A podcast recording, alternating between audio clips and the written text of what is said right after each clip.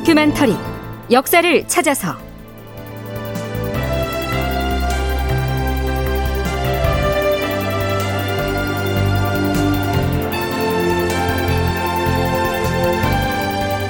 제 1020편 누가 임해군을 죽였는가? 극본 이상락 연출 조정현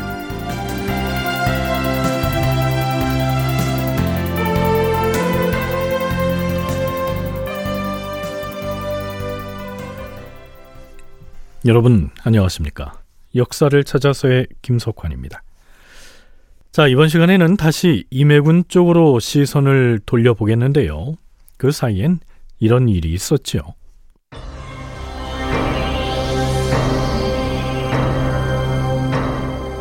광해군이 즉위한 지 열 이틀 만인 서기 1608년 2월 14일에 임해군 이진은 영모 혐의로 체포되어서 전라도 진도로 유배되었다. 그리고 얼마 지나지 않아 유배지를 강화의 교동으로 옮겼다. 넉 달쯤 뒤인 6월 20일 명나라 조정에서 조선의 조사관을 파견하여 임해군이 중풍에 걸린 것이 확실한지 그리고 임해군이 장자임에도 불구하고 왜 후계자가 되지 못하고 차남인 광해군이 왕위 계승권자가 되었는지 등을 조사하고 돌아갔다. 임해군도 유배지인 교동으로 돌아갔다. 그 사이에 두 번째로 국경에 파견된 진주사 이덕형이 명나라 조정으로부터 광해군의 국왕책봉을 인증을 받고 돌아왔다. 이후 대북 세력의 영수인 정인홍을 필두로 사헌부, 사관원, 홍문관 등에 포진돼 있던 대북파의 청요직 관리들이 임해군을 처형해야 한다고 끊임없이 주장하였다. 그에 반하여 영의정 이원익, 좌의정 이항복, 우의정 심의수 등은 임금이 혈육에 대한 은혜를 베풀어서 목숨만은 살려주어야 한다는 이른바 전은론을 설파하였다. 임해군을 둘러싼 이러한 논란, 특히 대간 세력의 집요한 처형 주장은 이전에 충분히 소개를 했지요. 해가 바뀌어서 광해군 원년인 1609년에 접어들어서도 양측의 논란은 이어집니다.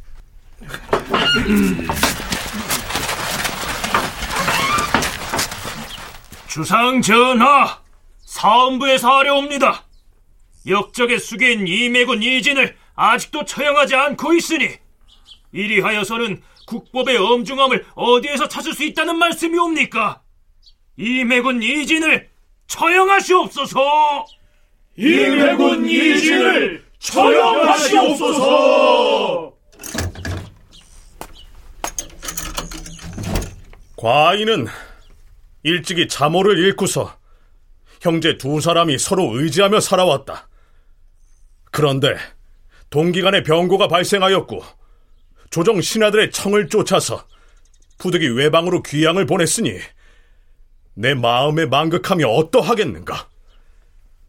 비록 이매군이 흉악하다는 소문은 있으나 이는 탁월한 광기에다 흉악한 무리의 꼬임에 빠진 것에 불과하다. 하물며 선왕의 유언이 아직도 내 귓가에 쟁쟁한데 어찌 형제지간의 우애를 참아 끊겠는가? 임해군을 처형하라는 대간의 목소리는 점점 더 격심해져 갑니다. 자, 이렇게만 보면 당시의 조정 권력을 대북 세력이 장악하고 있는 듯 보이는데요. 그러나 영의정 이원익, 좌의정 이항복, 우의정 심의수 등은 조심스럽긴 하지만 임해군에게 은혜를 베풀어서 목숨을 보전하게 해야 한다는 목소리를 내고 있었습니다. 광해군 제위 초기에 이러한 권력 구도는 물론 광해군이 만든 것이죠. 서강대 계승봉 교수의 얘기 들어보시겠습니다. 지명도가 높고 붕당을 약간 초월해서 인지도가 높은 그런 사람들을 전면에 내세우거든요.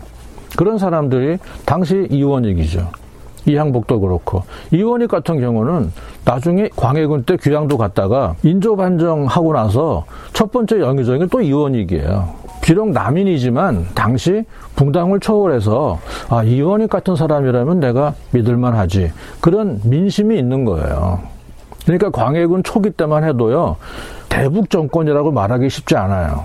왜 그러냐면 이 사람들은 대간만 지금 장악하고 있거든요. 삼정승이라거나 판서 이런 사람들 보면 북인, 서인, 남인 이런 사람들이 거의 힘의 균형을 이루고 골고루 포진해 있던 그런 구도였어요. 적어도 광해군 초기의 조정 권력은 붕당 간에 어느 정도 균형을 이뤘다고 볼 수 있겠죠.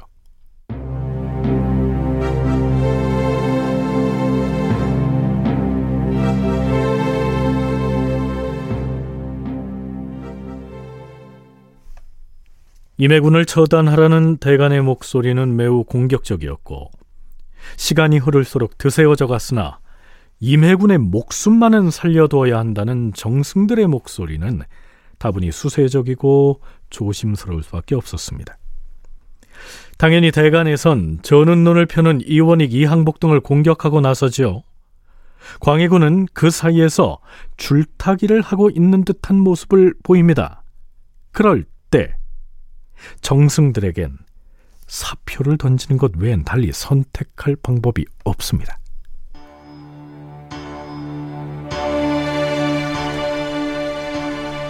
신은 일찍이 지난 봄에 죽음을 용서하라는 의견을 여러 차례 올렸사옵니다. 하온데 대가는 역적의 괴수를 처형해야 한다고 논쟁을 하옵니다. 신이 수상의 지위인 영의정 자리에 있으면서 대간의 말을 받아들여 처형을 주장하는 대열에 함께 선다면 신은 말을 바꾼 것이 되고 그대로 있자니 조정 공론을 무시하는 것이 되오니 차라리 신을 영의정에서 재직시켜 주시옵소서. 이원익은 독자적으로 혹은 이항복이나 심의수 등과 함께 수차에 걸쳐 사의를 표명하는데요. 1609년 5월 17일치 광해군 일기를 보면 이러한 기사가 보입니다.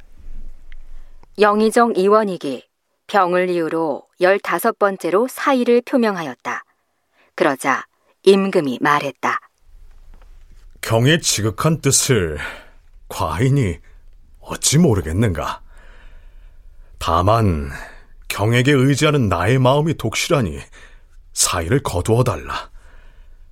몸이 아프면 집에 누워서 정서를 논해도 되니 나의 뜻을 받아들여 다시는 사직하지 말라. 그러나 한 달 뒤에 실록 기사를 보면 이원익이 16번째로 사직하겠다는 차자를 올렸다는 내용이 나옵니다. 임해군을 살려야 한다고 전운론을 가장 먼저 그리고 가장 강력하게 주장했던 인물은 좌의정 이항복이었죠. 전하, 신은 몇몇 대신들과 함께 주상 전하께 임금으로서 은혜를 온전히 베풀어서 임해군의 죽음을 면케해야 한다고 전은을 주청하여 싸운데 그것이 임금을 위한 것이겠사옵니까? 아니면 죄인을 위한 것이겠사옵니까? 자고로 신하는 법을 지키는 일에 힘써야 하고 임금은 법을 쓰는 일에 너그러워야 한다고 하였사옵니다. 죄인을 용서하라는 것은 제왕으로서 덕을 베풀라는 것이옵니다. 어찌 신이 전은론을 거론한 것이 임금이 베풀어야 할 미덕을 신이 차지하려는 욕심 때문이겠사옵니까? 사헌부, 사간원, 홍문관 등 3사에서는 여전히 임해군의 목을 베어야 한다고 청하였으나 이항복은 은혜를 베풀어야 한다는 주장을 변함없이 주장하였다. 기승범 교수의 얘기 이어집니다. 대북 계열이 대간을 장악하고 있거든요. 근데 이원익은 남인이고 이항복은 서인이죠. 근데 그런 상황에서 지금 대간에서는 임해군은 대형 무도한 자니까 사형에 처해야 한다. 위리한 치료 갖고 부족하다라고 하는데 대신에 있는 사람들이 전하 그래도 살려주셔야지요 라고 말을 하면 대간이 어떤 행동을 보이겠어요 저 왕의 측근에서 왕의 의중을 따라서 왕을 정말 이 공의를 지키도록 인도해야 할 대신이 오히려 공의를 저버리고 사적인 은혜를 베풀도록 저렇게 말하고 있으니 저들에 대한 탄핵도 역시 빗발치는 거죠. 근데 대간의 탄핵을 받으면 일단 사퇴하는 거예요. 당시의 기본적인 상식이. 정승이라 할지라도 대간의 탄핵을 받으면 일단 사퇴를 표명하고 물러나 임금의 처분을 기다려야 합니다. 이원익과 이항복 등이 누차에 걸쳐 사직 상소를 올린 데에는 그런 배경이 있었던 것입니다.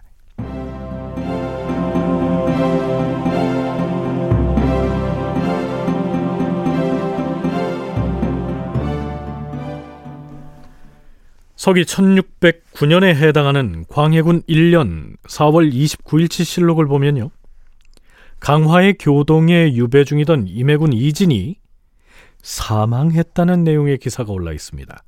그런데요. 그 내용이 매우 간략합니다.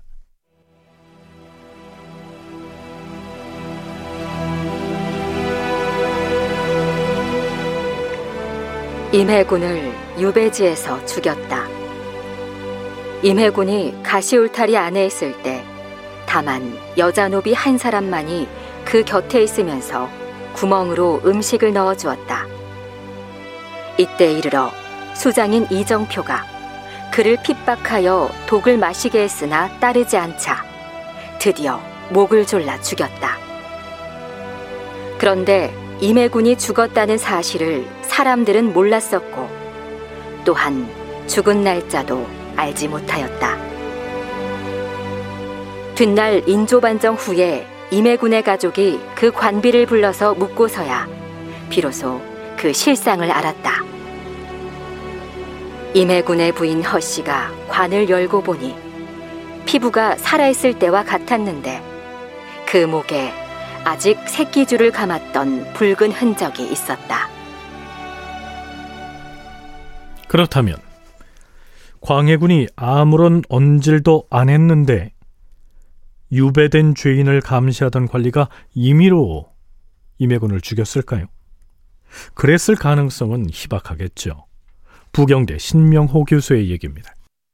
영창대군도 그러고 임해군도 그러고 결국 왕의 뜻이 뭐냐 이거든요. 위리 안치나 시키면 내비두면 몇십 년 살 수 있어요. 안 죽이면.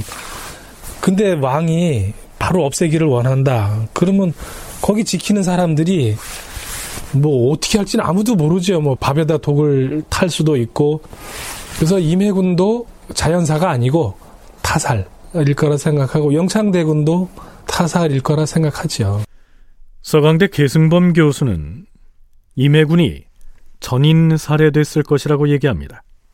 사람 인변에 밭 전자를 쓰는 이 전인이라는 말은 본래는 궁실이나 혹은 조정으로부터 특별한 임무를 부여받고 외지에 나가서 관리를 하는 사람을 일컫는데요.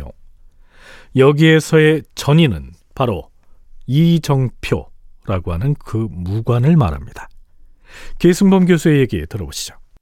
임해군이 죽으면 왕이 좋아할 거야. 라고 하는 거는 눈치 빠른 이 신료들은 다 아는 거예요. 왕이 명령 내리지 않아도.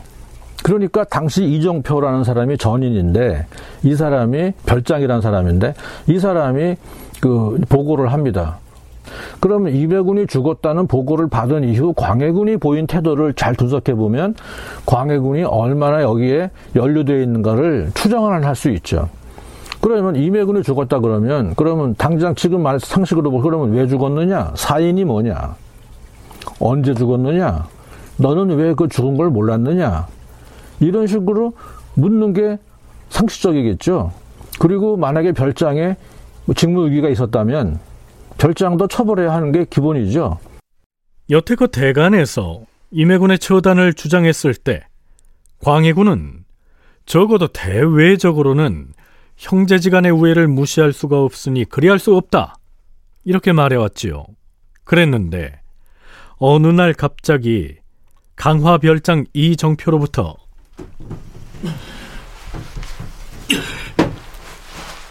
주상 전하, 교동에 위리안치 돼 있던 죄인 임해군 이진이 사망하였사옵니다. 이런 보고를 받았다면 뭐, 뭐, 무엇라 했느냐? 지금 이매군이 죽었다고 고하고 있는 것이냐? 왜? 어찌하여 그런 사단이 일어났느냐? 의금부에서는 당장 교동으로 사람을 보내서 이매군이 사망에 이르게 된 내역을 철저히 조사하고 관련자 모두를 포박하여 압송하라! 당장 지금 편전에 들어와 있는 강화별장 이정표 처자부터 끌어다가 옥에 가두고 국문을 시행하라! 의당 이렇게 반응해야 옳겠지요. 그런데 광해군은 임해군의 사망 보고를 받고 나서 한참 뒤에 다음과 같은 내용의 비만기를 내립니다. 경기 관찰사에게 하달하여 임해군의 빈소에 조석으로 제사를 지내주라 이르라. 그리고 관이 없이 장례를 치를 수는 없으니 기우소에 있는 관을 반출하여 즉시 교동으로 보내도록 하라. 또한 교동별장 이정표는 임해군의 사망 사실을 즉시 보고하지 않고 지체했으니 불러다가 추구하여 죄를 묻도록 하라. 귀후선은 장례에 필요한 물품의 공급을 담당하던 관서입니다. 어찌됐든 광해군은 임해군의 장례를 위해서 관을 하나 내주도록 명했을 뿐 임해군의 사망 원인을 규명하라는 내용은 언급하지도 않습니다. 물론 광해군 일기에는 강화별장 이정표는 매우 흉포한 인물로서 위리안치된 죄인을 감시하다가 임해군을 살해하였다. 이렇게 기록되어 있는데요. 이정표가 임해군을 살해했다는 내용은 물론 인조 때 광해군 일기를 편찬하면서 기술을 했겠지만 당시에 수사를 제대로 했다면 이정표가 살해 당사자임을 알아낼 수가 있었겠죠. 그런데 문제의 이정표라는 사람은 죄를 받기는커녕 한 달쯤 뒤 동지중추부사로 진급을 했다는 내용의 기사가 올라 있습니다.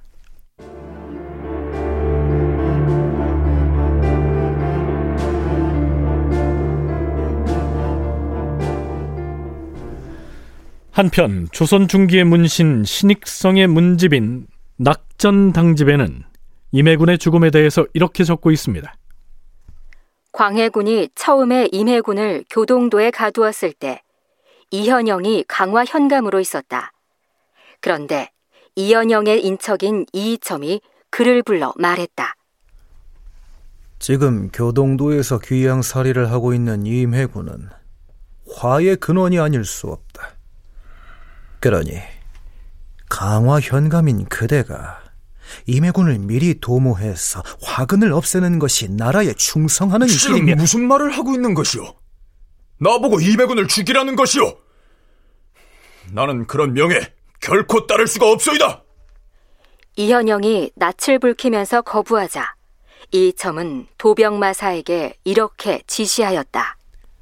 강화 현감 이현영은 죄인을 지키는 일을 매우 게을리하였으니 그 죄를 물어야 한다.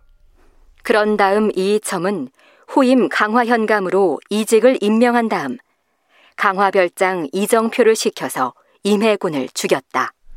물론 정사가 아닌 개인 문집에 기록된 내용입니다. 다큐멘터리 역사를 찾아서 오늘은 여기까지입니다.